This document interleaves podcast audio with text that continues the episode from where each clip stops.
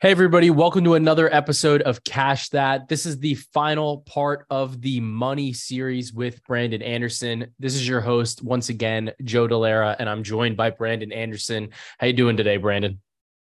Uh, I'm doing well. I am, as our listeners listen to this, probably not doing quite as well as you are. I'm in a bunker in North Dakota. I hope that you are like sprawled out on a beach somewhere against some sun on that honeymoon of yours. But we've had a lot of fun talking through our, money stuff. Today, the franchise hope rankings is one of my favorite things to do each summer. I've done this like a decade in a row and kind of seeing teams come and go. This is like the deepest end of niche nerd basketball, and I'm here for it. I'm excited to talk through it all. Yeah. So if you guys haven't listened yet, this is the final part of a series that I did with Brandon because I'm going to be away for my honeymoon to try to take a little bit of time to unwind. Uh, but we did put out some evergreen pieces for you. We talked about the free agency contracts and how that affects things in the first episode. We talked about the worst contracts in the NBA in terms, of, and we had a list for a countdown for that. And then we talked about the best contracts in the NBA and how that impacts teams. And it kind of has led us to this point now where we can talk about hope rankings. So what this is essentially is is Brandon kind of looked at it. We sent a list, and like there's going to be some pushback and a little bit of back and forth from the two of us on how these teams rank. Uh, all 30 NBA teams. We're going to try to keep it quick for you guys, where it's a little bit of a look at this season, but also a look at the next couple of seasons and how these teams have been set up for success, either just in the immediate or you know if it's going to be taking a little bit longer and that and that's something that we're going to be taking into consideration as well. So let's kick it off with it looks like it's all smiles up here is how you have tier number one listed. And these are i would say the year in year out title contenders for you over the next couple of seasons. Who do we got here? Yeah, so this effectively, we're starting at the top here because I think the top is kind of pretty self evident on a list like this uh, effectively as i'm thinking of as a fan how happy can i be? How much hope do i have as a fan? And look if i'm a fan what do you want to do? You want to win the championship. So if i just won the championship or if i have a good chance to win it again or both in these teams cases that's probably going to give me the most hope. At the top of the list you're going to hear a lot of teams that we already know are good. That's why you have hope because it's all about trying to get to and win the championship. So number one the denver nuggets they move up. They were fourth last year, which I think is interesting. I had them pretty high in my list of like, you know, they're right there. We didn't really know if they could actually win a title. Now they did. You got Jokic in his prime. You got really the whole core in their prime. I think probably you have a two year window before this roster gets really, really expensive. Yeah. And at that point, you maybe have a Michael Porter Jr. conversation about if he's the right guy on the team with as, as expensive as he is. But they're the favorites. They're the title they're the defending champions. Number two on the list, maybe a slightly more controversial. I think number one is pretty easy. I got the Warriors. Warriors I had last year, number three, even though they had just won the championship then. Like you just won, I'm giving you credit for you. There's yeah. still the glow of champion on you.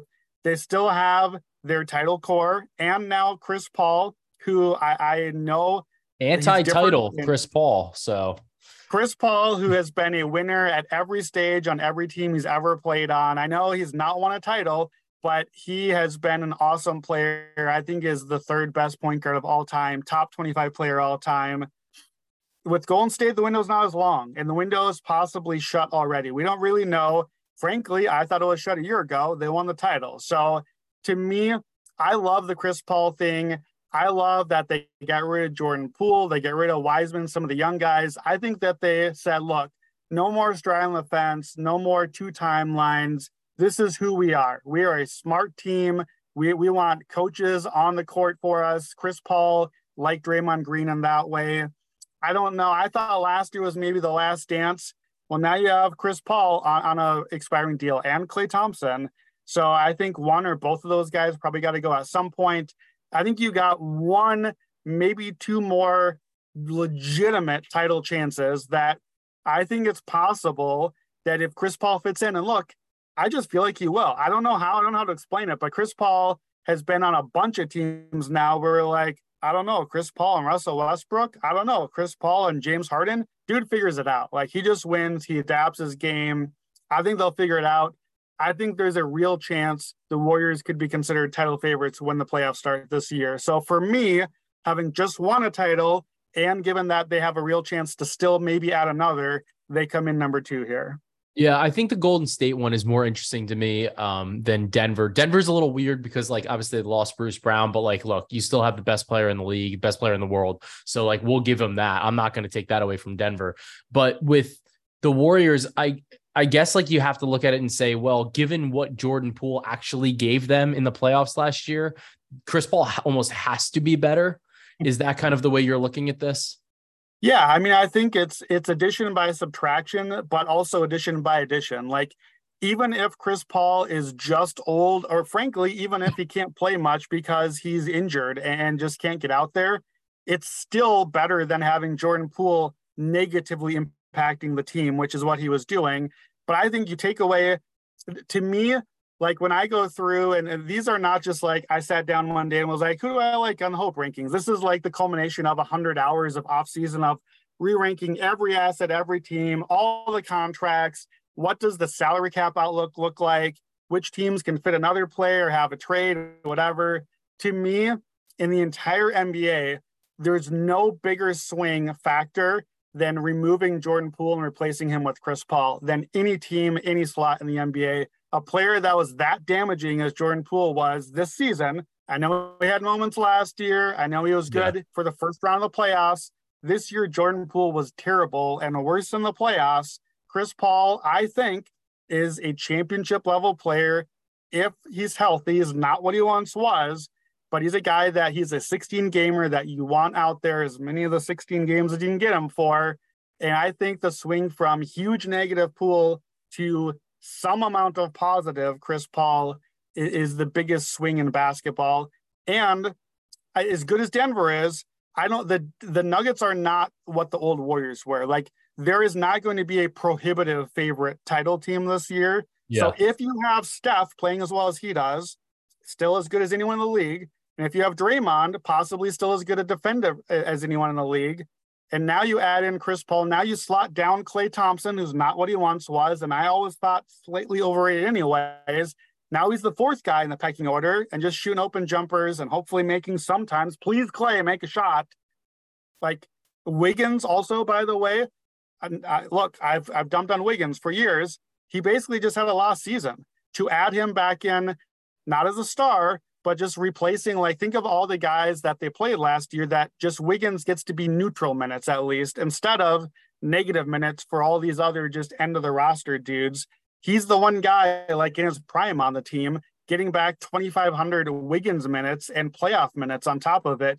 I think that moves the needle a lot in this team too. So to me, there are other teams on the list. There's there's the team that's number three is probably the one that most people doing this would put higher than Golden State. But to me, if I want to win a title, I have to have a team I believe in, and I still need that absolute superstar. I need that guy that can be the best player on a title team. And I know Nikola Jokic can do that, and I know Steph can do that because I've seen it from both of them. And I don't think there's another title core team with that sure sure player and roster, and that's why these two are in their tier alone to me. Yeah, so I think this this grouping is interesting, right? Because they're both young teams. They both have tremendous talent on both teams. But I think that you're right, like in terms of the question, like it's one of those. I think a lot of it's it's that uh, it's like the it's like you don't know ball people that are like, oh, like these guys are awesome. Like, and it's like, okay, like, yeah, like they're awesome. But what we've seen now from teams is like outside of I, I, guess like Dirk, and then even like Kawhi was still amazing, right? When he was on the Raptors.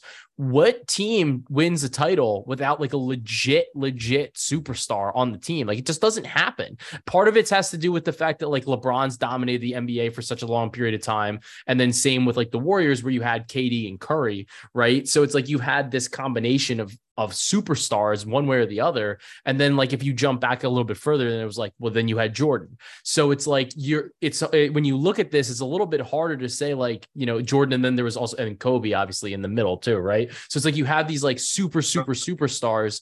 What do you think about boston and memphis? Do they have that guy in like tatum i think is probably the closest out of any of these players on either team yeah, so that's that's tier two is what I called the perennial finals contenders. I got Boston at number three. They moved down one spot from last year. Memphis moves up from eight to four. And the, Memphis was the team that when I did this whole exercise and the this is me like setting the chessboard for the year. Memphis is the team that I came away really excited. And I thought it was very interesting that Memphis is my number four because Denver a year ago was my number four, where I was like, oh man, I really see this coming together here. Can they win a title? Ah, I don't think I would have said yes necessarily a year ago at this time. I don't know if I really thought that that, that their defense could be good enough. With Memphis, can Ja Morant be that guy? Can he be the superstar? I don't know. I don't know if he can be that. I, I guess if I'm being honest, I'd probably say more likely no than yes. Not even counting the injury updates and the off the court stuff. Like yeah. even outside of that, I'm not sure if he's quite that guy. I don't know that I really believe Jayson Tatum is quite that guy either. I think he is just like a half tier off of that list. I know he's still youngish and can still be improving, but look, Boston, we've talked a ton about them on all the other episodes. Boston is self evident. They have an elite top seven. We talked about like the possible two year window before they might either have to pick both Jays or the supporting cast. Uh, the only reason they wouldn't be tier one is they're getting expensive soon because of the Jalen deal. He yep. also we got talked about in the worst contracts. I don't know if I think Jayson Tatum is good enough to be the best player in a title team. I don't know if I think Joe Mazzulla is good enough to be the coach of a title team. I don't yeah. think the answer can be no. We we, we, we can still no get better yet. here. Yeah. Like I don't think that I thought Erik Spoelstra was good enough to be the coach on a title team after his first year either. And now he's the number one coach in the league. Like everyone agrees. So yes. Uh, let's give Mazzulla some time. That's number three. To me, Memphis is Boston West. And I did not really see that coming. Like the way that they're putting together these bargain deals and the way that they have this deep roster with a great defense and a good coach that fits and a winning formula, you now add in Marcus Smart to the core, who I think was a perfect fit for them. Yep. They again replacing Dillon Brooks with Marcus Smart, I think is a very big upgrade for them. We yeah. we know we don't love Dillon Brooks here on this podcast. I'm not a huge Marcus Smart fan. I think that he's a little overrated as well, but not like Dillon Brooks. So getting him in there, adding his offense, adding his point guard abilities with the Ja Morant question marks, I think is really valuable too. It is a team that's getting expensive. Desmond Bane just signed his max extension deal. He deserves it. Ja Morant's on a max. Jaren Jackson will be on one when he gets there. He was number two on our best contracts list. Marcus Smart would have been a possibility for that list with more time on his deal. I think this core, that group of four, I think they make the finals at least once with the Grizzlies. And if you make the finals, you can win the championship. Yeah. I think they're probably the underdog when they make that finals, whoever they would probably. be. But I would have thought the Nuggets about that last year too. I would have said the same thing that I think the Jokic team could make the finals. Look, I did. Uh, how many times on yeah. Action Network did I tell people to bet the East because I thought Denver would come out and then be the underdog to Boston or Philly or Milwaukee? oops, apparently all those teams pooped the bed and we had to watch the freaking eight seed Heat the entire time instead. Look, sometimes like this to me, I've talked for years about. I thought the Spurs dynasty for the the 20 years of that was I don't know if overrated is the right word as much as just misunderstood. I don't think the Spurs very often were number one with a bullet. No, I think the Spurs were number three and four, perennial finals contenders. And if you are Boston, and you get to the conference finals year after year after year, every single year, it's like the poker player that always makes the final table. And if yeah. you always make the final table, sometime you are going to run hot. You're going to get the right cards. Your opponent's going to bust out. Sometime you're going to get that in your favor. Sometime you're going to be the Raptors and you made the finals. And oh, Golden State just had two huge injuries. And look, that's not an asterisk. That's just the game. You gave yourself the chance. Philadelphia, frankly, should have beat them, but didn't. Maybe Philly, yep. we think of them totally differently now, and they maybe would be champions. That Jimmy Butler team. Instead, Toronto had the bounce, bounce, bounce, Kawhi and in. Sorry, Philly fans. I don't know how many Philly fans listen to a New Yorkers podcast. I'm At least sure one. At least yeah. one. so, so, I don't know. I, am very high on Memphis. I wasn't really expecting it. I, I think Memphis and Boston are kind of the Spider-Man meme to each other. Yeah, I think these two teams are interesting. I think Tatum is as close to the conversation of like best player, best team could win a title. And I think a lot of it though has to do with he's one of those players like if you just plopped him on a like a random team, maybe they don't win. But because Boston is so well run, so well organized, such so many good contracts that like you can surround him with the talent that he needs to win. And like you said, he's young. So I like if I had to pick one of these, I like Boston a little bit better. But I think yeah. it's I think it's you know it's like six in one hand, half dozen of the other. So I think that that takes us interestingly enough to our next tier, which these guys like all have perennial perennial superstar talent. Um, let's talk about tier three real quick. Yeah, so this is what I call the stars win titles tier. And me now, so we had tier one was you got the team and you have the superstar that can win the title.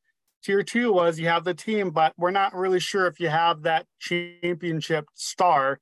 Now we're on the flip side of that. Now we're on the well, you have the championship star. Here's the guy that could win the title. Do you have the right team with it? So I'll give you the list here. Three teams. Number five, a very begrudging from me because this is not a team that I really like or believe in with what they're doing. But there's a lot of star talent on the Phoenix Suns. They are number five on my list. They're moved up from number 10. Number six on my list was number one a year ago. Not the direction you want to be moving on a list like this, but the Milwaukee Bucks still have Giannis. That core around him is getting pretty old. Giannis is really not exactly that young anymore either, but they come in at number six.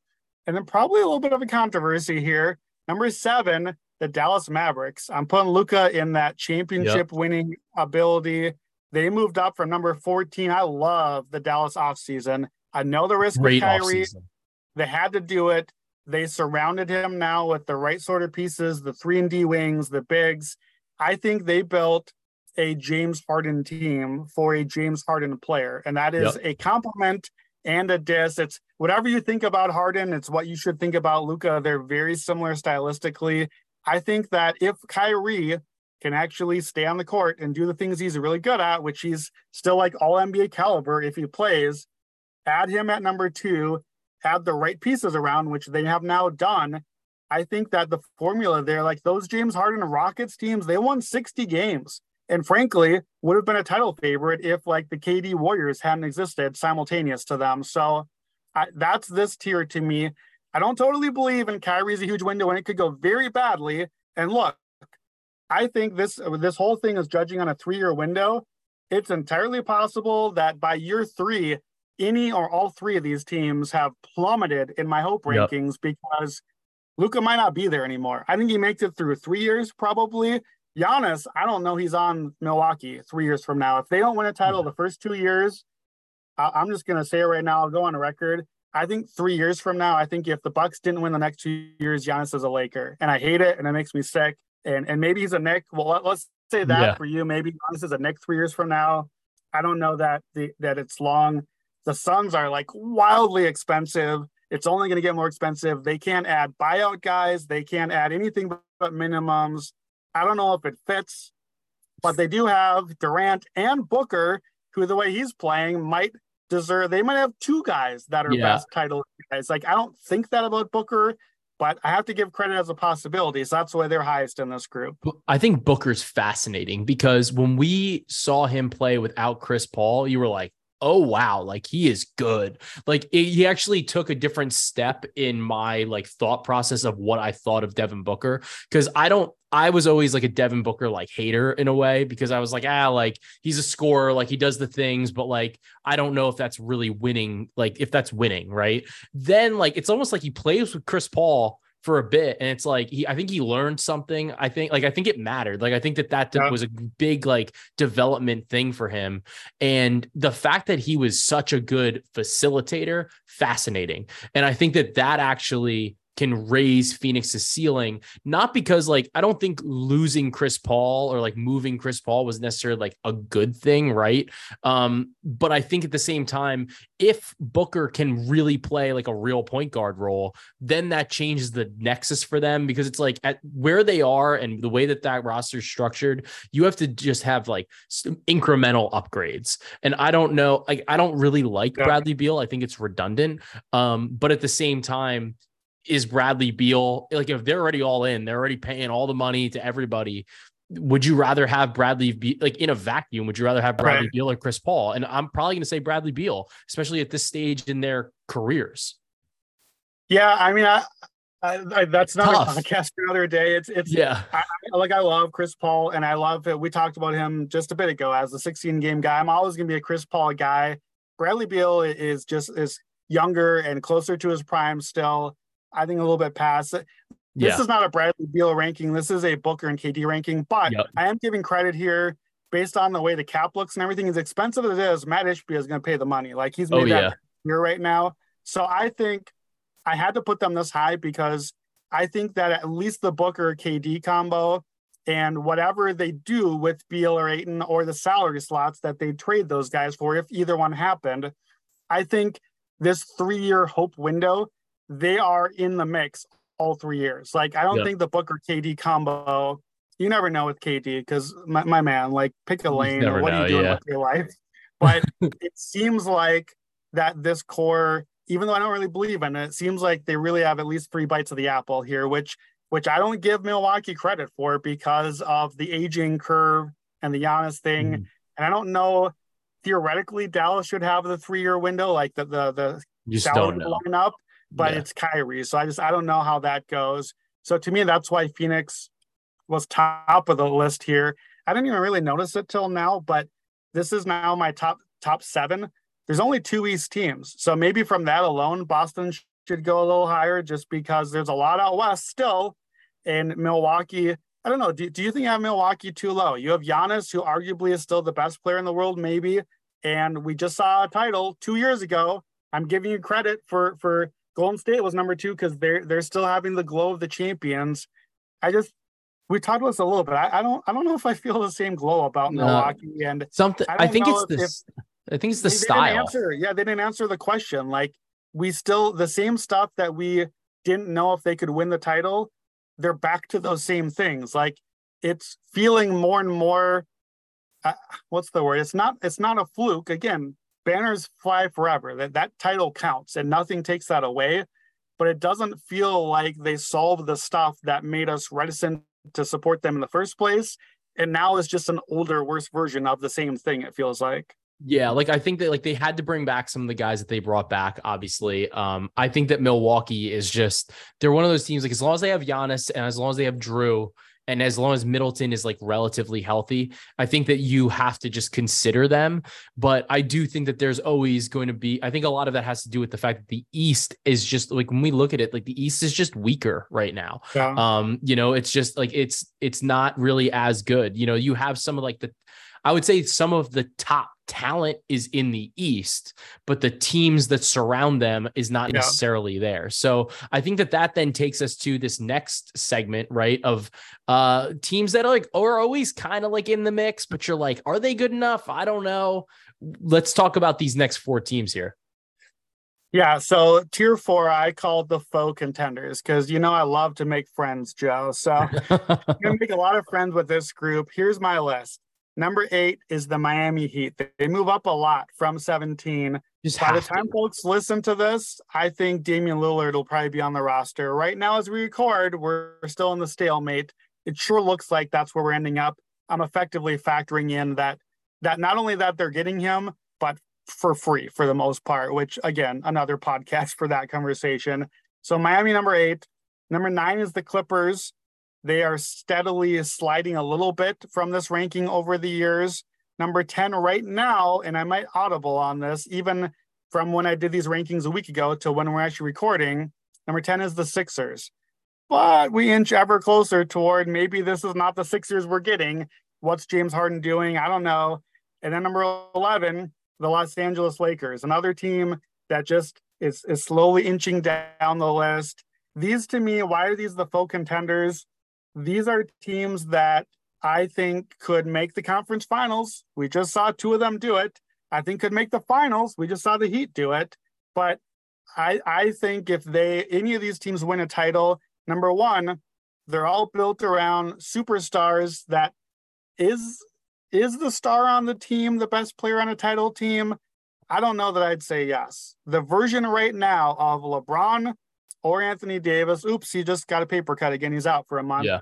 or of Joel Embiid in the playoffs and the version of James Harden, or of Kawhi Leonard, can he stay healthy, or of Jimmy Butler or Damian Lillard? Like these are all yeah. you can make a case for top 10 for any or all of them. A pretty easy case for most for most of them, but are they win you a title type player? I don't know.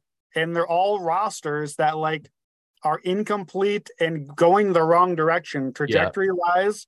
The Clippers, this might be a last dance. Kawhi and PG are both expiring this year. Like they mm-hmm. could be a hard reset. Nearly the yeah. whole team just goes. I, I actually think I would have I think I would have the Clippers much lower because mm-hmm. I think I don't think that they're they haven't improved. Like they're not better. They've done nothing but show us that they can't stay on the floor.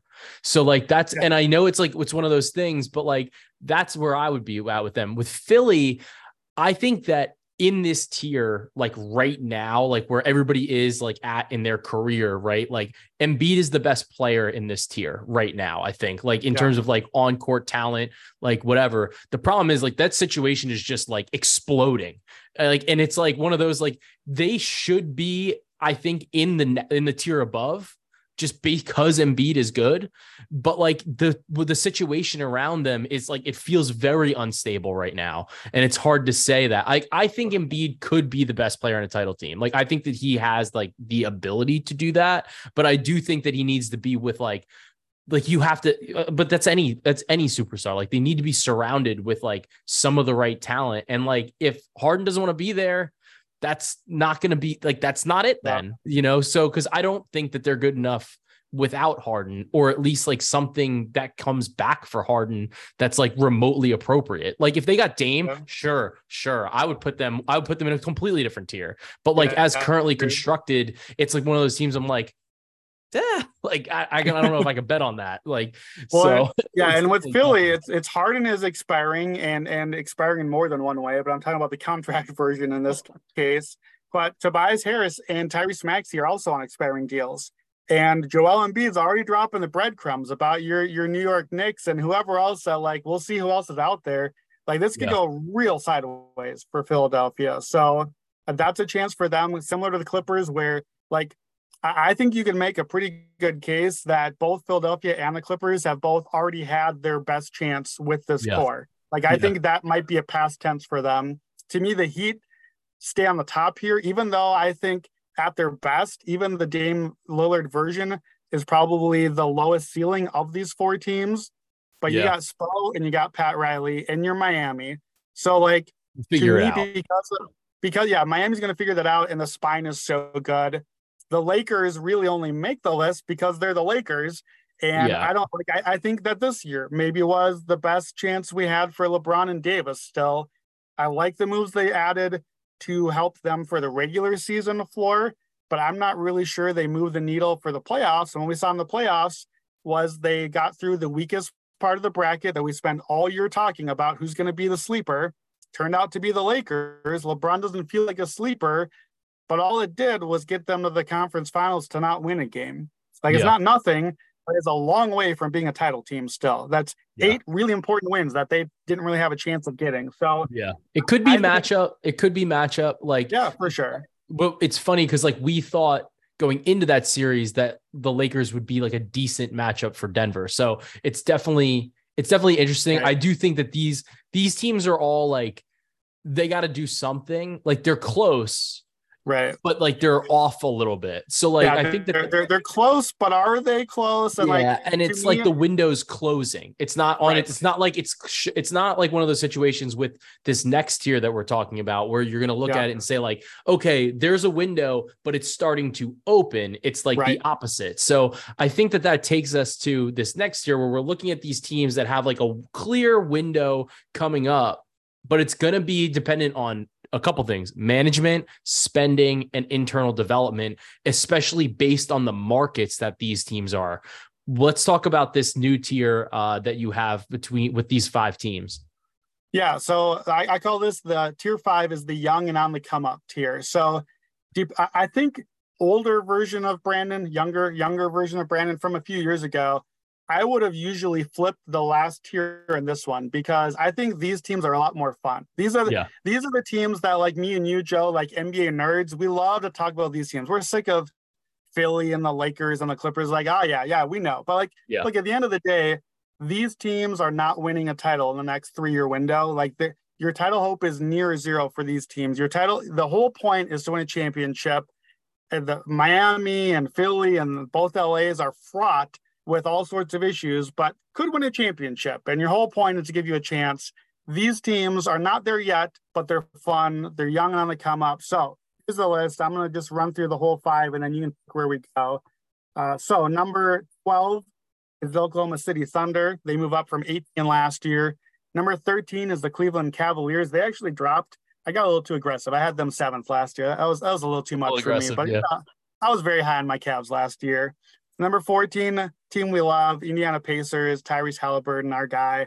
Number 15, holy jump, Sacramento Kings were 29th on my list a year ago. They jumped to league average, number 15. And then number 16, I don't really know where to put this team.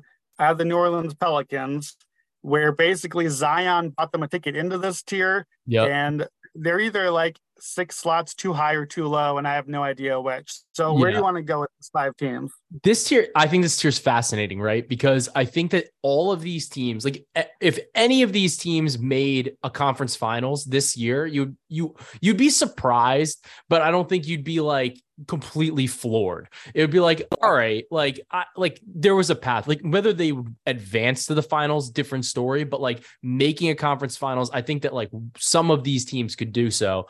I think a lot of the things that happened with this tier, and you can correct me if I'm wrong, but I f- it feels like they're one either trade away or one like piece away or one development away. Yeah. The one that I think's most fascinating in this tier is Cleveland because I think that in order for them, they can definitely make the ascension up. It's gonna turn on Evan Mobley becoming the number five, yeah. like becoming the five. Like if he can't play the five, they I don't think that they can advance in this tier. Uh, they need to be able to get off of Jarrett Allen, get something back for him. I think, and because yeah. Jarrett Allen's great, but you're losing value when you have them both out there. At least that's the way I look at it, and I think it caps their ceiling. Yeah, I agree. And I think that's effectively what I have them about in this spot too, where like they're clearly young and exciting. It's not just Mobley, like Darius Garland is still pretty young. I don't think mm-hmm. he's going to be the best player in a title team guy. It has to be Mobley on this team if there is one right now. Like you're yeah. right about that. But like Garland can still improve a lot and needs to, I think, to to have this team get to where they they want to get to. Donovan Mitchell, only two more years left. There's yeah. already a lot of talks about again your Knicks or where where could he end up going. The other thing that I think does cap them right now, I, I JB Bickerstaff. Like, yeah, our man got them a lot of wins last year, but it did not go well. To to your team's credit, it did not go well for the Cavs in the no. playoffs. And to me, the arc that I see on this team is we saw now two two years really until they got a bunch of injuries two years ago. But for most of that year and all of last year, we saw a team whose metrics said you're a top five team or better in the NBA in the regular season. Yep. And I think that we should expect that only to continue now. Like the four key guys are all young and should be as good or better this season. I think that the Cavs get a two or a three seed, but now it's no more like last year. It's like, hey, we're the four seed. Wow, who saw that coming? Besides Brandon, he pretty much called that one. But who else saw that coming? And it was fun and it wasn't such a big deal that they like completely sucked in the playoffs. This year, it's a big deal. If you do that again, Bickerstaff's gone, and I think that's probably the direction this goes. Is we have this regular season team, we run it back. I think you get to a year from now and say, okay, this isn't working. What do we do? And I think you're right. The two things is Bickerstaff goes for that. He got them here. We give him credit. Now you need that guy to get them, you know, maybe that's that's Budenholzer or somebody to say, okay, who can be our title coach now? And I think Allen goes, like you said, yeah. I, and you say, okay, where does Mobley to the five? Let's get some forwards in here and, and stop this like terrible musical chairs of Max Strus, Cedi Osman, Okoro, like whatever. Yeah, yeah. All, all of it. Like I and I think the thing with Cleveland is they need to like that needs to happen fast because Donovan Mitchell is yeah. not a Cleveland guy. Like Donovan Mitchell's not a cat. Like, he's just not like that. that there's this, in my opinion, unless they are like like legit title contenders in like two years, there's a zero percent chance Donovan Mitchell's resigning there. Like just zero percent. Like he's gonna go to a major market. Like that's that's kind of the, like what he is. Like and he's popular enough. Like he's he's got the pizzazz. Like we know he wants to. We know he wanted to play in New York. And I think that's like one of those things now where it's like it's it's starting. You're starting to see that a bit with some players. So like and it Cleveland's always it's just a tough. It's a little bit of a tough sell, right? Right. But well, I think. Uh, the, I, I, I think one upside with Cleveland that I kind of did give a little credit for. I, I fully agree everything you said about Mitchell. Even if he just walks and they get nothing for him, you still have Darius Garland and Evan Mobley, Mobley yeah. and you're still like in that three to six range here, like the three to six seed range. Like I think that that's certainly not the ideal outcome, but like I think that you still have a lot of a lot to like about this team, and I, in my notes, a lot of times on on a lot of these teams, again, I used to penalize teams for this, and now I'm giving a little credit depending on your market. I would call it that you Blazers yourself. Like, remember the Blazers made the conference finals a few years back, and they're like, "Oh, that was cool. Let's sign everyone to all the huge money, all the maxes." Yeah, completely screwed themselves because none of it was good, and it was kind of this fake conference finals runs, or you could say they they hawks themselves. We saw yeah. the Trae Young Hawks I, I think you could kind of we'll make a case for like yeah. the Lakers being a version of that this year potentially, where mm-hmm. just because you made it to the Final Four doesn't necessarily mean you were one of the top four teams. Doesn't take anything away, but like to these teams, the Clevelands, the Indianas, the Sacramentos of the world, to be the Blazers and be a perennial three to six seed and have a chance to win a series or two, that's a pretty good outcome. Like not bad. Yeah. Not every franchise gets to be cont- a title contender every single year. So I think that's an outcome that is probably where these teams are headed that normally I would kind of ding you on. We'll get to some other teams that I that I did that a little bit more on later. To me, OKC is the interesting team to me uh, in this tier. Why they're number one is because I think they have of all these teams, Thunder, Cavs, uh, Pacers, Kings, Pelicans. They got the guy who's closest to being that title winner right now. That star player Shai Gilgeous-Alexander, and Jalen Williams. Yeah. We'll see what he becomes, and Chet Holmgren. So they have one superstar and two more stars. And I'm not a huge fan, but Josh Giddey is 20 years yeah. old and putting up crazy numbers. And on top of it, man, the setup. They have a billion picks. They've got all this young upside. They've got to me that that heat thing we talked about, the spine. Like it's OKC. They don't get Miami. They don't have South Beach. But Sam Presti and I think Mark Daigneault is a really good coach. Too. Very good coach. Could have, should arguably could have won Coach of the Year last year.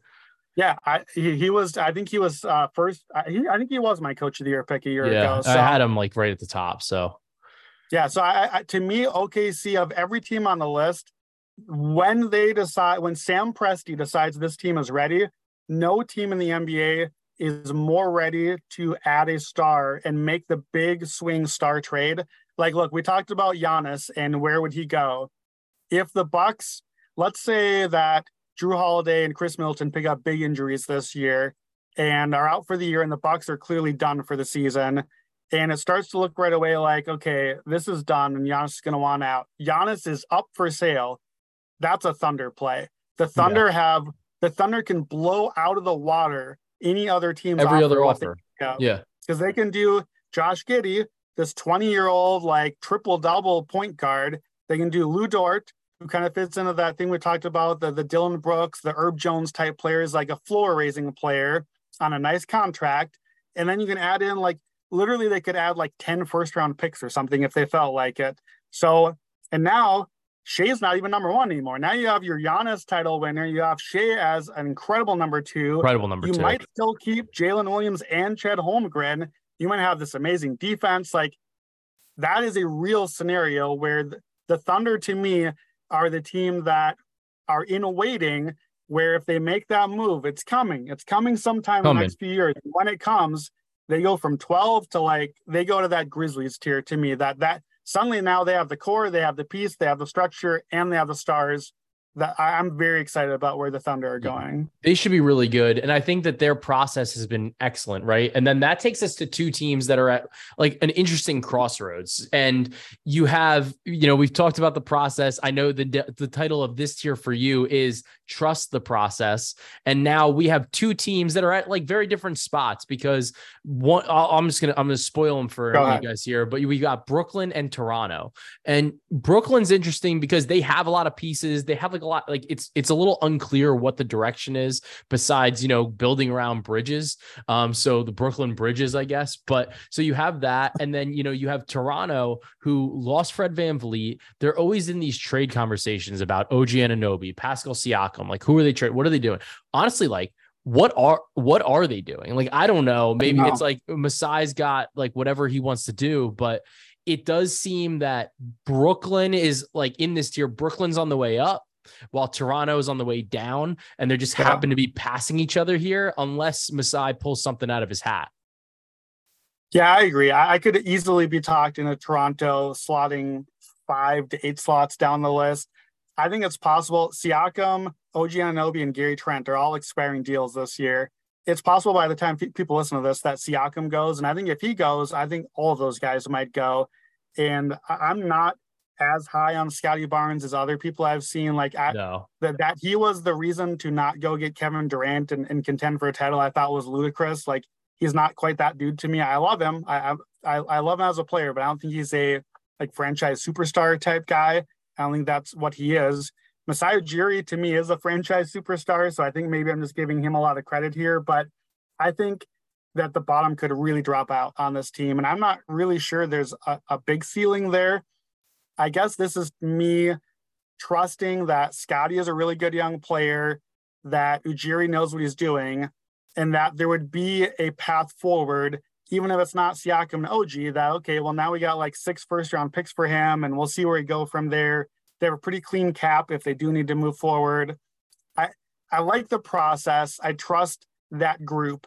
It it maybe should be lower. Brooklyn, I think, is actually a team that I, I could be talked into Brooklyn moving up the list a little bit.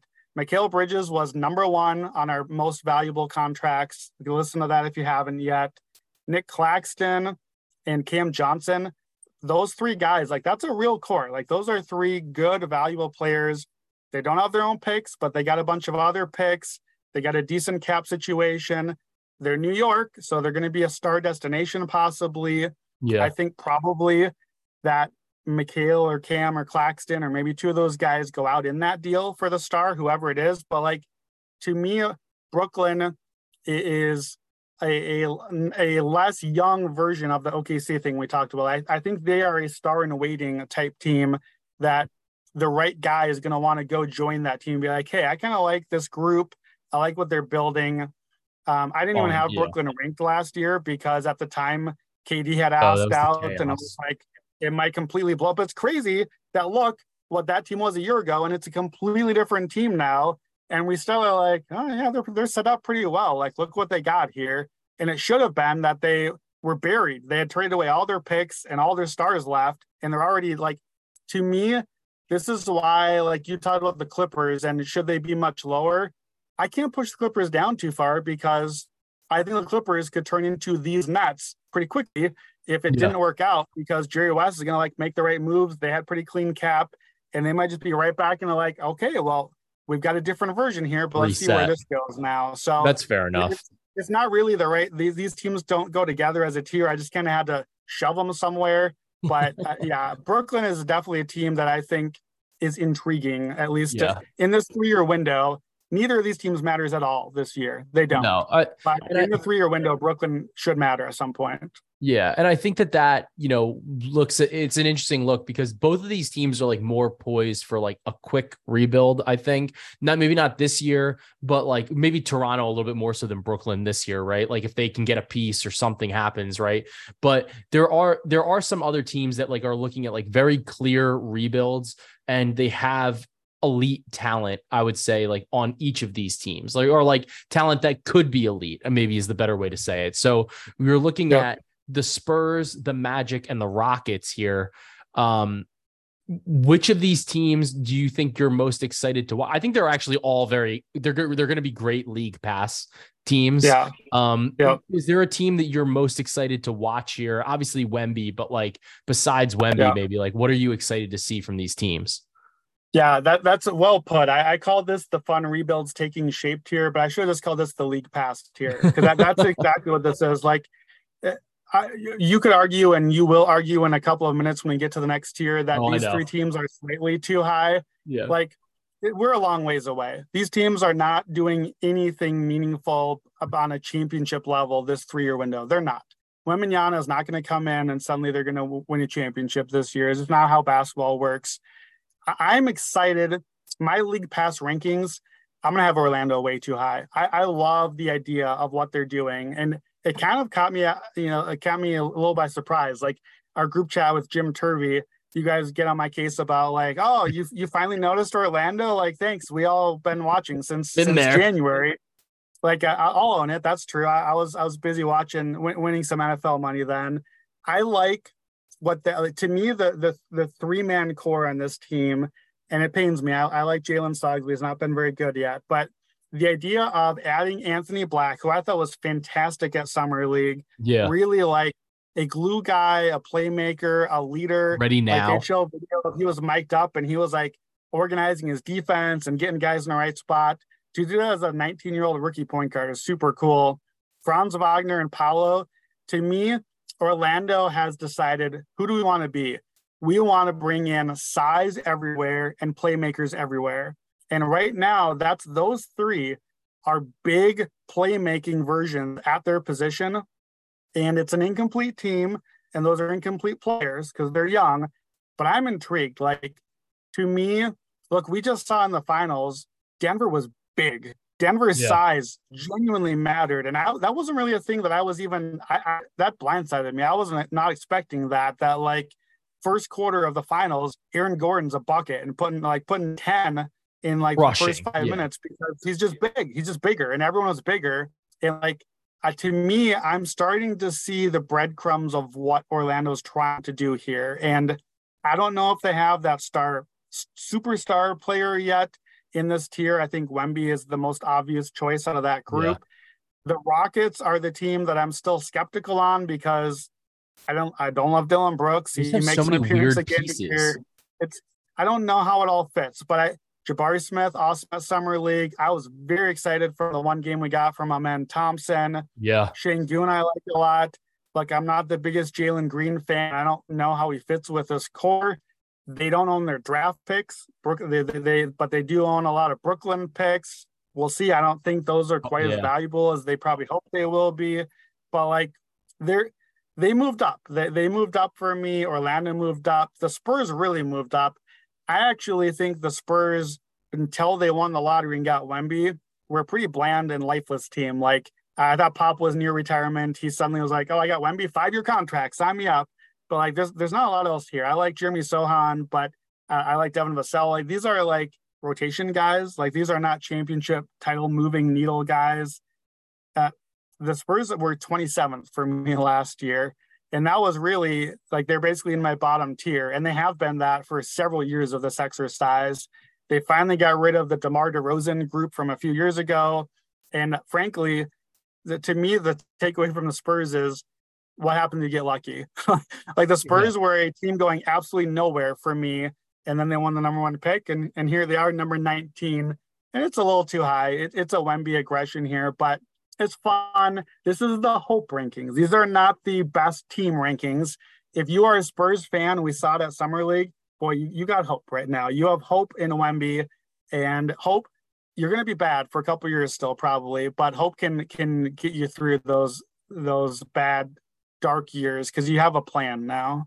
Yeah, I think that this is this is definitely a tier where you're like looking and you're like, if you're a fan of one of these teams, you can just say like, there's something here that's going to be exciting. We'll just see how it goes. But like, also all of those teams are like Houston's a bigger market, but um, you know, like they're not like like San Antonio was like super successful, but it's not necessarily a quote unquote big market, like in terms of the money that's going around, I guess. So, you yeah. know, there is something to be hopeful there. The next tier, I am just like offended um, because you know we have the glass ceiling tier. I appreciate that you put your Minnesota Timberwolves in here as well, and then we at then the we bottom just of the tier. at the bottom of the tier. Uh, but this tier, you have the New York Knicks, the Atlanta Hawks, and the Minnesota Timberwolves. I have words on the Knicks. I would like to hear what you think about this these teams, though. Minnesota's is obvious, though. Um, just the amount of money that's devoted to the center position is a monstrosity. So it's you know it's it's rough there.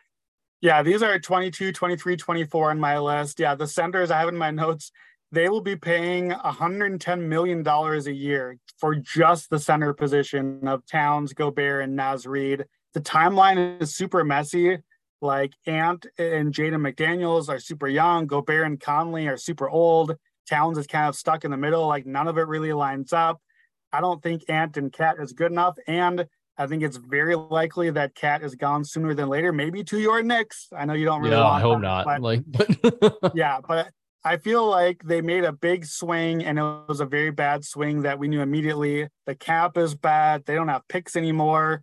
I think the upside of this team and I think the upside of this tier, and we'll get to the other teams, is to be like in that four or five seed range and win a series. So Yeah. the Hawks were another team that made their big swing last year for DeJounte. Didn't go that well for them. I don't really think Trae DeJounte fits well together. There's cheap ownership there. They have now given away in back to back years Kevin Huerter and John Collins for effectively nothing. So yeah, crazy. they, I just, Yeah. I don't see a huge ceiling on the team. I think they already had their ceiling, which was that kind of fake conference finals run when, when the Sixers got hurt and Ben Simmons wouldn't shoot. Your argument is going to be against the Knicks here. So New York, I don't know if we did this on the pod last year or not. New York moved up for me. New York was last. Yeah, no, you had New York very low, but I think you were a little no, not very low. Last, I had them last. They were 30th Yeah. last year, Joe. They Yeah. were dead last for me. like I talked about the Blazers thing earlier. I don't think the Knicks are as locked in contract wise, but I, I think that this group probably just had their best year. I think they are in that kind of four to eight seed range. They won a series because Cleveland was the right matchup and the right time. Good I don't really think they would have really won any other matchups there. Brunson and Randle, they're not going to get better. Like this, this, they're at the end of their primes. They're going to be moving the wrong direction. They've got the bench advantage. They have Thibs. I feel I, I, I kind of dinged them for having Thibs because I think he's Yeah, going to run guys to the ground, and he's, Yeah. he's not a playoff sort of coach. They got picks, but they're fake picks. They're all these like Yeah. fake first rounders that really should be added to a Donovan Mitchell trade to be like, we gave you four first rounders, even though it's really like one and some long shot second stuff. I just, I feel like these three teams, including your Knicks, I'm sorry, feel pretty kind of locked into the thing they are right now. And the thing they are right now is like a not exciting thing to watch compared to some of the other younger teams, like the the OKC Indiana group. They're Yeah. not exciting in that way. They don't have a ceiling, and the trajectory is going to go the wrong direction. And I just can't get excited about that on any of these three teams. So tell me, tell me why I'm wrong on on your New York Knickerbockers. Yeah, I mean, I think the Knicks thing is at least they have picks, right? Like both Atlanta and Minnesota have nothing. They just like they literally Yeah. can't do anything. Like there's nothing that they have left to do besides like literally get rid of their guys. At least with New York, they have picks. Like whether they're fake or not, it, we've seen that now. Apparently, fake picks can get you like superstars. That's true. So no, but so it's like, and there, I think that there has been a little bit more of a movement. There's a little bit more of a culture there where people are like, hey, like it might be fun to go play there. You know, like we want to go play That's with true. Brunson. You know, like we want to play for a team that's going to contend. We want to play in New York, and it's it's a little bit different than it ever was. I think you know Leon Rose has done a good job of really constructing this team and kind of separating I think the basketball operations from James Dolan. And that's been something that's I think really plagued New York with getting guys where it's like, you know, like LeBron, like when he made the decision, I think he's been on the record saying he wanted to go to the Knicks and the meeting went so bad basically like with Dolan, they was like, oh fuck this, like no way. So it's like I think that by getting Dolan kind of out of it, Dolan can go look at his Sphere in Vegas and like just forget about the Knicks for a little bit. Maybe that they can do something, but I do think that they have some young pieces that are valuable. Where as if you look at Atlanta, you look at Minnesota. It's a little bit harder to find like the right path yeah. at the right pieces to trade. Whereas like if you're in New York, you've got Quickley, you have Grimes, you have picks. The Dallas picks should probably convey this year. So you're gonna have two first round picks this year. You have over like every second round pick imaginable. So they're in that I don't, they don't, they're not quite where like OKC is in terms of the picks, but they do have a lot, and they're not where Brooklyn is, but they have a lot of picks that you can throw at teams with players. So like yeah. they they have real movable assets with like Quickley Grimes, Mitchell Robinson, even if you had to, and like you can and you have contract filler with Fournier, Randle, like whatever. So I'm a little yeah. bit more and those contracts, even though we talk shit about Randle, I'd much rather be paying Randle his contract than Rudy Gobert his contract. So it's yeah. it just in terms well, of what the number Gobert is. and Towns were we're top three on on the worst contract list. So so I obviously agree on that let me make you an offer here. So as I'm thinking through it, I know you want the Knicks further up the list. I'm curious how high you would put them on the list. Here's my trade offer for you. We had we we had the fun rebuilds. Obviously, none of those none of these teams are in that group. If we keep those there, what if we we had the Brooklyn Toronto trust the process tier 17 and 18? Toronto seemed a little high. New York feels a little low. New York is clearly top of these three teams. Yeah. What if I swap out New York and Toronto? And now that was actually Brooklyn, 18 New York. We'll call it the New York, New York tier. I had a name yeah. for it and everything. and then Toronto goes down to like the glass ceiling tier. It's, How do you feel about that? It's funny you say that because when I looked at this, that's actually where I thought we were going with this because I felt like Toronto is at that point where people don't like who's no there's not a lot of people trying to go to Toronto. Like we're not seeing free yeah. agents flocking to Toronto. So I, I I think that their situation, besides Pascal Siakam being like, I want to die in Toronto, which is like the b- most bizarre thing I've ever seen from like a player of his caliber, right? Like in terms of like when they're saying like, hey, like yeah. we could trade you to a contender. Nah, fuck that. Like keep me above the border. Like it's, crazy. So I, yeah. I that's probably where I would have made a switch, but I do think that Atlanta Atlanta, Minnesota, they're kind of capped, and it sucks because like Ant Edwards is awesome. So uh, uh, we'll see. We'll see what happens with those teams. But uh, I, I, would gladly take that trade. And right. at least none of these teams are in the next tier, which is long term rebuilds. Um, if you listen to the last episode, you heard us talk about Lauri Markkanen, his contract, how we think that that is going to be a tradable asset. But it puts Utah in this tier with Utah, Portland, Detroit, and Charlotte. All of these teams are like in similar situations, I would say. Um, some actually like better than others, right? Uh, what what do you think about this tier? Um, who do you think is the most likely to get out of this tier fastest?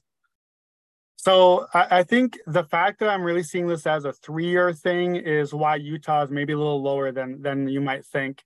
Yeah. I think if this was like a, you know, normally, and again, this is where I've adjusted a little bit because the NBA these days changes so quickly in three years. So normally I would have done a hope thing and, and done like a seven year trajectory.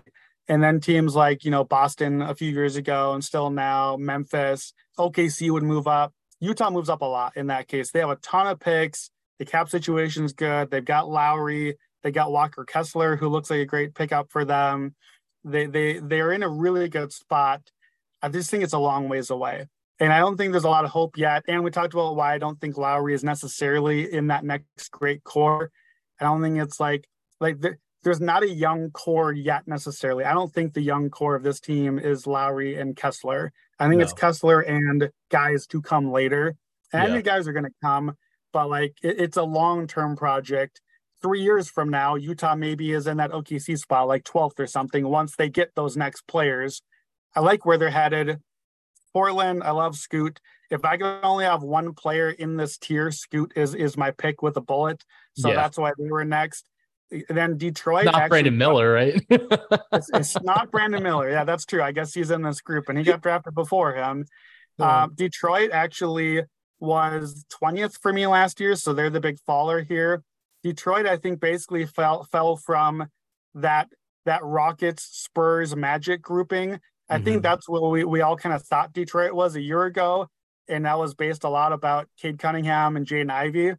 Jaden Ivey sucked at Summer League, and, and it's just Summer League, but he's the sort of guy that should have absolutely been a too good to be crushed. here Summer League guy. Crushed. And he yeah. was he was real bad, and he did not stand out.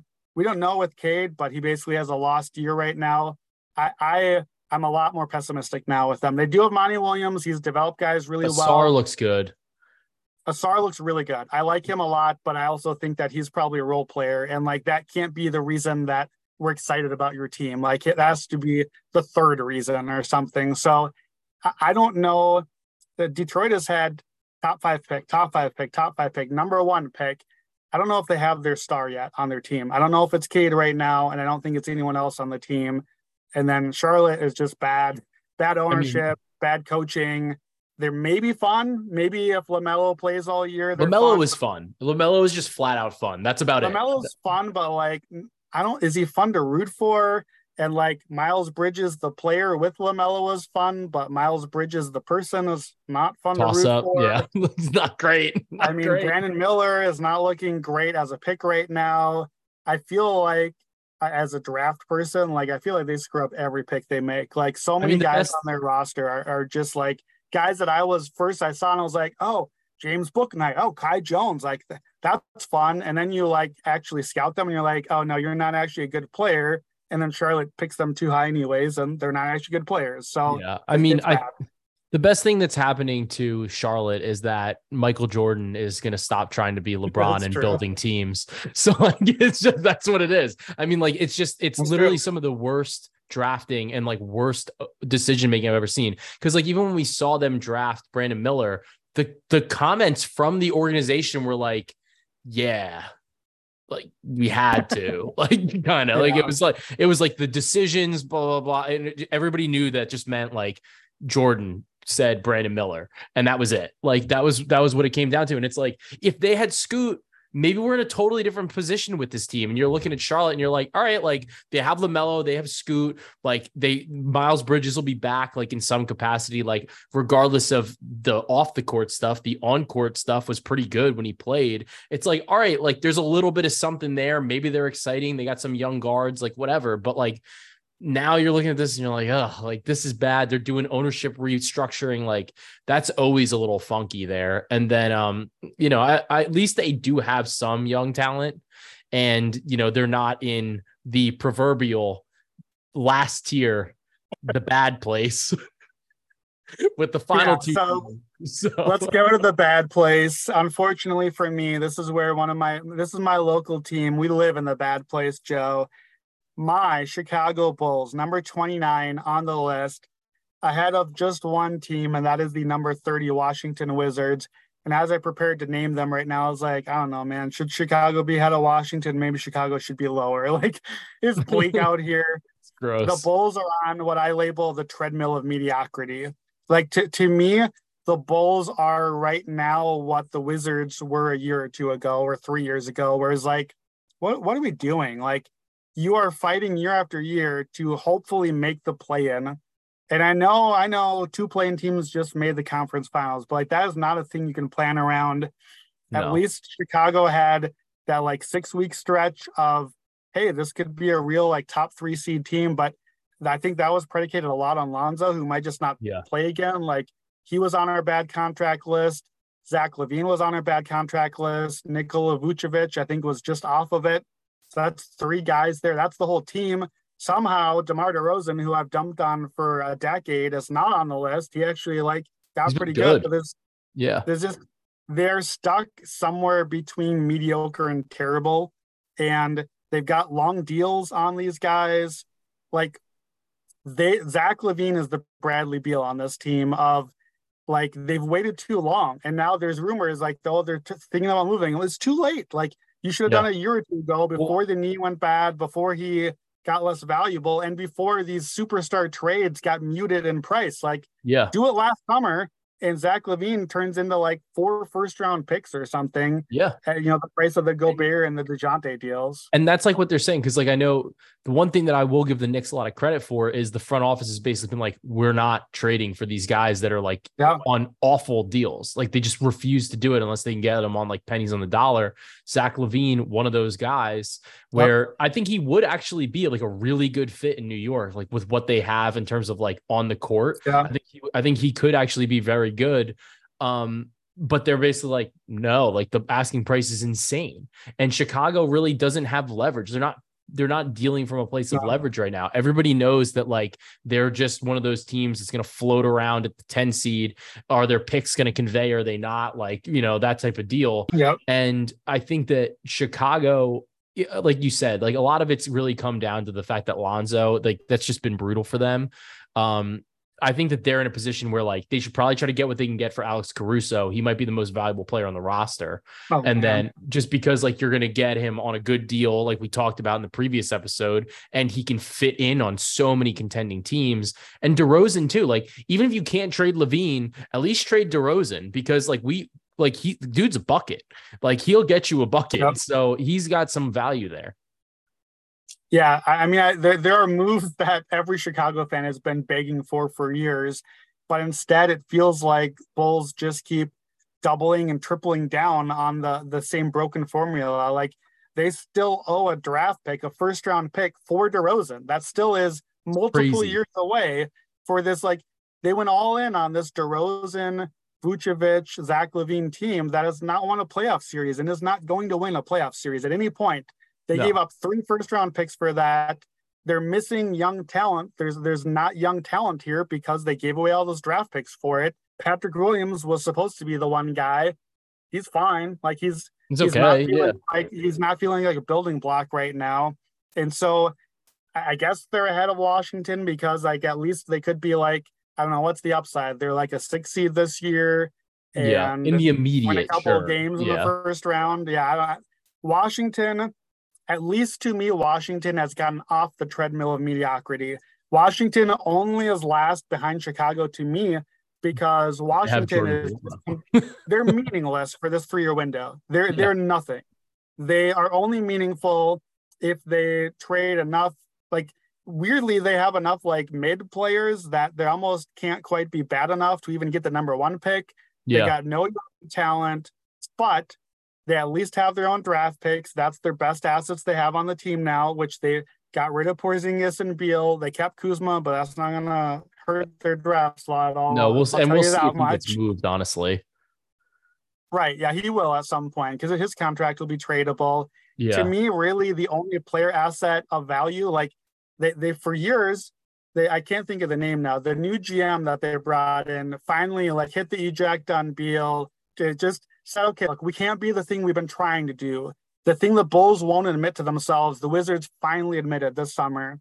So I like, again, if this was the seven year hope rankings, Washington's at least not in last. They actually, they've started the rebuild now. They're going somewhere yeah. rather than nowhere. It's a long ways away. Bilal Coulibaly, I was not high on him in the draft. He's pretty clearly the, the best young asset they have because instead they keep drafting like Johnny Davis and Corey Kispert and Deni yeah. Avdija, these guys who are like, your upside is to be like the fifth man on a decent team. Like those are guys and, that like contending teams would be drafting. Generally. Sure, absolutely. Like yeah. a lot of teams will, a lot of the teams at the top of our list would love to get Corey Kispert on their team right now as like the seventh guy or like the fifth starter on the team to hit, hit shots. Right. But if you're Washington and, and like it's an empty slate, don't draft Corey Kispert. Like you need star upside. That's why I don't love Bilal Coulibaly personally. I scout a lot of him because he's in France. I, I, don't mind the upside swing. Like this is last year OKC took Ousmane Dieng, and uh, that was again. I, I thought it was the right swing for that team. You got a lot of picks now. You need like hitting singles for Washington is not going to help. They need to just keep swinging for home run picks. And if they don't hit, that's great because it means that they lost enough that they get another home run swing the next year. Yeah. I think Coulibaly is their first chance at that. I think that they are like two years away from moving to the Utah spot on this list. And then Utah was still a few years away from like being like how many years over under over under six and a half years till Washington wins uh, its next playoff series. Um, I would I'm gonna say over to be honest, just because like I don't see it with what they have. And like, yeah. I don't think they're going to be trading to like acquire talent, right? right? I think the thing with Washington, and I, I, I know this has been, I've heard this bet floated around, but there people saying like, oh, Jordan Poole most improved. I like do not like that bet because like we actively know what Jordan Poole will do when like he gets max minutes and just is like go do whatever the fuck you want to do. Like you can shoot the ball as many times as you want. He's gonna score. Like we know that. Like he's a volume scorer. Like he'll he'll score like he's a regular season. Like he's great at that, right? Because like and in Washington, nobody's gonna be throwing like weird defenses at him. Like you're not trying to stop him. They're just like, all right, like whatever. You go shoot like shoot the ball 30 times. We're gonna beat you by 30. Like it's fine. So yeah. like I don't like that bet. I think the team's gonna be too bad. And I think that like we're at a point now where we understand that volume and like just the like raw totals does not necessarily equate to like improving. And I think that like that's something that with Poole when we we saw like when Curry was out, he put up bonkers numbers, and then like when he was back in, so it's like we do have something to look at over there. So like I would not be betting him for most improved when you're looking at some of these other guys that are available. Yeah, I, I agree. I think he's going to have like pretty huge counting numbers, but also my research on like the historical profile, most improved, almost always comes from a team that's at least decent. Like usually yeah. it's a it's a playoff team with Lowry, it was not, but I think that was kind of a unique spot. And we talked about why some of the other guys got a little bit discredited there. But like I, I, Washington is going to contend for the number one pick. And like I guess the credit for Jordan Poole is I don't think they're going to have to shut down Jordan Poole to still contend for the number one pick. If you catch my drift, like yeah, I think they're just going to go ahead and let him keep on firing, and every shot for it gets them a little closer to the top of the draft.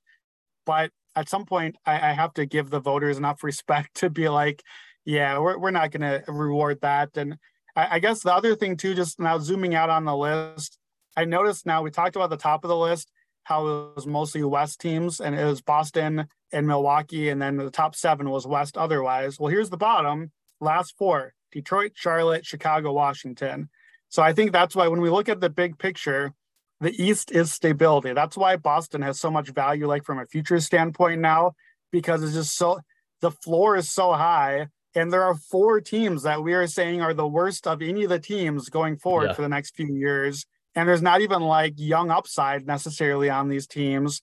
So I think that's why, like, as fans and as analysts, we talk so much about the West because it's more open. Like, they're even the teams down at the bottom are at least like, oh, well, you have Wemby or you have, you know, all these Houston guys. Like, you have Scoot. You're at least going. We we see what's happening here, going some some direction, and with with the East, I feel like it's gonna still be the rich get richer, and and these yeah. teams stuck on the bottom just seem stuck there for a little yeah. bit. So I think even just big picture from futures perspective, the East is the stability, and the West is where you can really like grab your sleeper from, and it could be it could be anything. The East we kind of just know is it's boring. Like we yeah, know other only, than we'll see what we'll see with Miami Philly what happens, but other than than those star trades, we kind of just know like the, the direction things head right now in the East. Yeah, so uh, it's definitely going to be interesting. I, am glad that we moved the Knicks up a couple tiers here, um, but I do think that you know it's going to be an interesting season, and it's something that we should think about, like in terms of like moving forward too. And it's one of those spots where I think that we've seen fewer and fewer like cash out options like when we bet on futures lately so it's like it's yeah. been one of those things now it's like where we have this list like we kind of know what teams we think are contending for title for titles like stuff like that I think you have to structure your portfolio a little bit differently than maybe like a couple of years ago, where we were just taking like bombs and it was just like, well, like they're going to offer us cash out value on this. Like, and then like going in the playoffs, I know I'm just, I'm going to take it.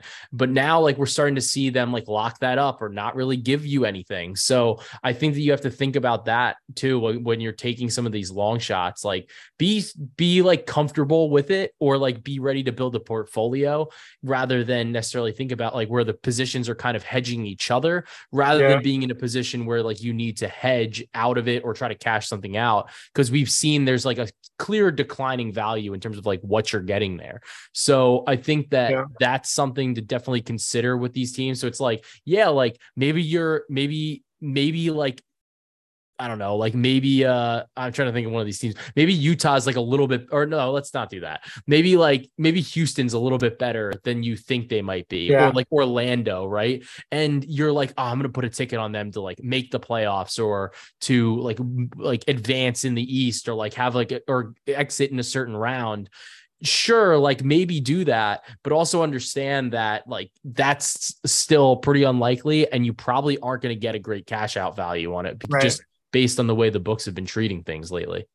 Yeah, well, and even too, like think of the bet you're making there. Like, it, don't don't grab the title ticket on this team. Like, no, the, these groups near the bottom are just not getting anywhere near that. Make the playoffs? Yeah, sure. Okay, I, I could see Orlando make the playoffs. I could see Orlando make the play in and have a chance yeah. at it. I was going to ask you, kind of thinking big picture too. You're looking at the Google Doc with our list here. Start at the bottom of the list. How far up do you have to go? And I'm going to remove the Knicks as an option for you because I, I don't want the homer pick. if I told you someone on this list made the conference finals this year, and it like realistically made the conference finals, you can't pick the Knicks. How far, starting at 30, how far up the list do you have to go before you're like, okay, yeah, there's a team that I could legitimately see got the right path, got the right health, and made the conference finals. Who who's the lowest on the hope rankings that you can see getting there? It's it's New Orleans, and it's specifically because of Zion. Like yeah. it's just like that. It's if Zion's healthy and he's playing, like yeah. Outside of him, I'm probably all the way up at Cleveland. Um, just based on the fact that like I think that they're good enough, and if the board breaks right for them, they could yeah. get there. Yeah, I, I, think that's what I was thinking as well when I was kind of looking up the list because I, I didn't really expect that, but I, think if you if I even being fair for you, I will say I think New York of the 17 yeah. and below. New York is the answer if you're going to pick one of those. But yeah, that that young and on the come up group. OKC, maybe if they're tough. in the East, I could see a little better. The yeah. West is pretty tough, but maybe Shai has an amazing run. Cleveland certainly seems like the team that could be in the mix. Indiana, Sacramento are teams you kind of skip past. I think just because no defense there. Mm-hmm. But maybe if the Kings get the bracket they got last year, or the Pacers get that sort of, yeah. you know, like with, with, the right injury lock or the, the Giannis injury or whatever, that kind of helps your path. New Orleans, for reason you said, like that to me, that tier, the 12 to 16. But I think that's interesting because that means half of the NBA, literally half of the NBA, other than maybe the Knicks, has no chance to even make a Final Four this year. And even like, I think going forward, even if we say in, in this three year window, if we start at you know number 16 New Orleans and go down, even in the three-year window, it's really hard to imagine most of these teams below that even making a Final Four, even with the right bounces. So yeah. we we this is not the NFL. If we did this in the NFL, it'd be kind of a useless exercise, honestly, because like the Brandon. list would change so much from year to year. And if we did this, who could make you know the conference finals? Who could make the NFC championship game? Like Atlanta. You know, sure, the Falcons could do it. Or like, well, what if like the, like you could talk me into in the NFL like 25 of 32 teams yeah. any given the one year. game variance changes things so yes. much. The variance 100%. changes. Whereas in basketball, I, I, think I, think that's important from the from futures to like not get too crazy and like be excited about these young teams. But I think that to me, the seeing these rankings helps me be like, okay, realize where the glass ceiling or where the ceiling is capped on some of them for now that you can be excited and maybe play a win total over. Maybe they're a little better than we expect right now, but that's about it for my futures play. They're not going to go win the division. They're not going to make the playoffs. They're not going to make the conference finals or more. Yeah. Like you have to be realistic with what your futures ticket can actually cash now that we can't just like like CLV is great, but CLV ain't going to win us any money. We actually cash out yeah. our ticket and if we can't cash out the ticket, we got to actually win it. Then you got to be realistic about where you can get to there. Yeah, I think that's a great note. And I think that that's definitely something that's super important as we kind of have concluded this money series. Be smart with your money. You know, take a look at these contracts, take a listen to all these, uh, all these pods that we put together in terms of free agency, the best, the worst contracts. And then obviously this contract. Let us know if you guys enjoyed this. And Brandon, thank you again for joining. It's been a pleasure. Let's continue to cash that.